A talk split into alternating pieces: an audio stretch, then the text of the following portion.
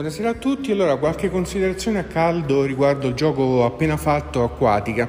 Allora, intanto devo dire che il gioco, eh, al, perlomeno a livello grafico e di impostazione, mi ricordava in qualche modo Abyss, ma in realtà diciamo che non c'entra nulla, è un gioco comunque di carte con tabellone, ma in realtà la meccanica è completamente diversa da Abyss, anche se ne condivide la bella grafica atlantidea con pesci di vari tipi, eccetera.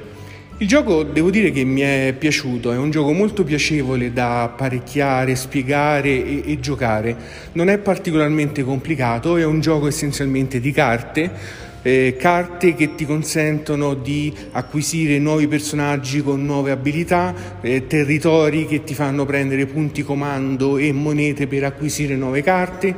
Quindi eh, è un gioco che si lascia piacevolmente giocare e ritengo che sia anche un eh, pelino leggermente più facile di Abyss, ma non per questo è un gioco banale, effettivamente è un gioco che eh, ha un suo perché. È un gioco molto rapido, eh, ci sono degli obiettivi sul tabellone che debbono essere raggiunti e che innescano poi la fine del gioco nel momento in cui un giocatore li riesce a raggiungere tutti o quattro o altrimenti quando i due mazzi personaggi oppure territori terminano, determinano la fine del gioco.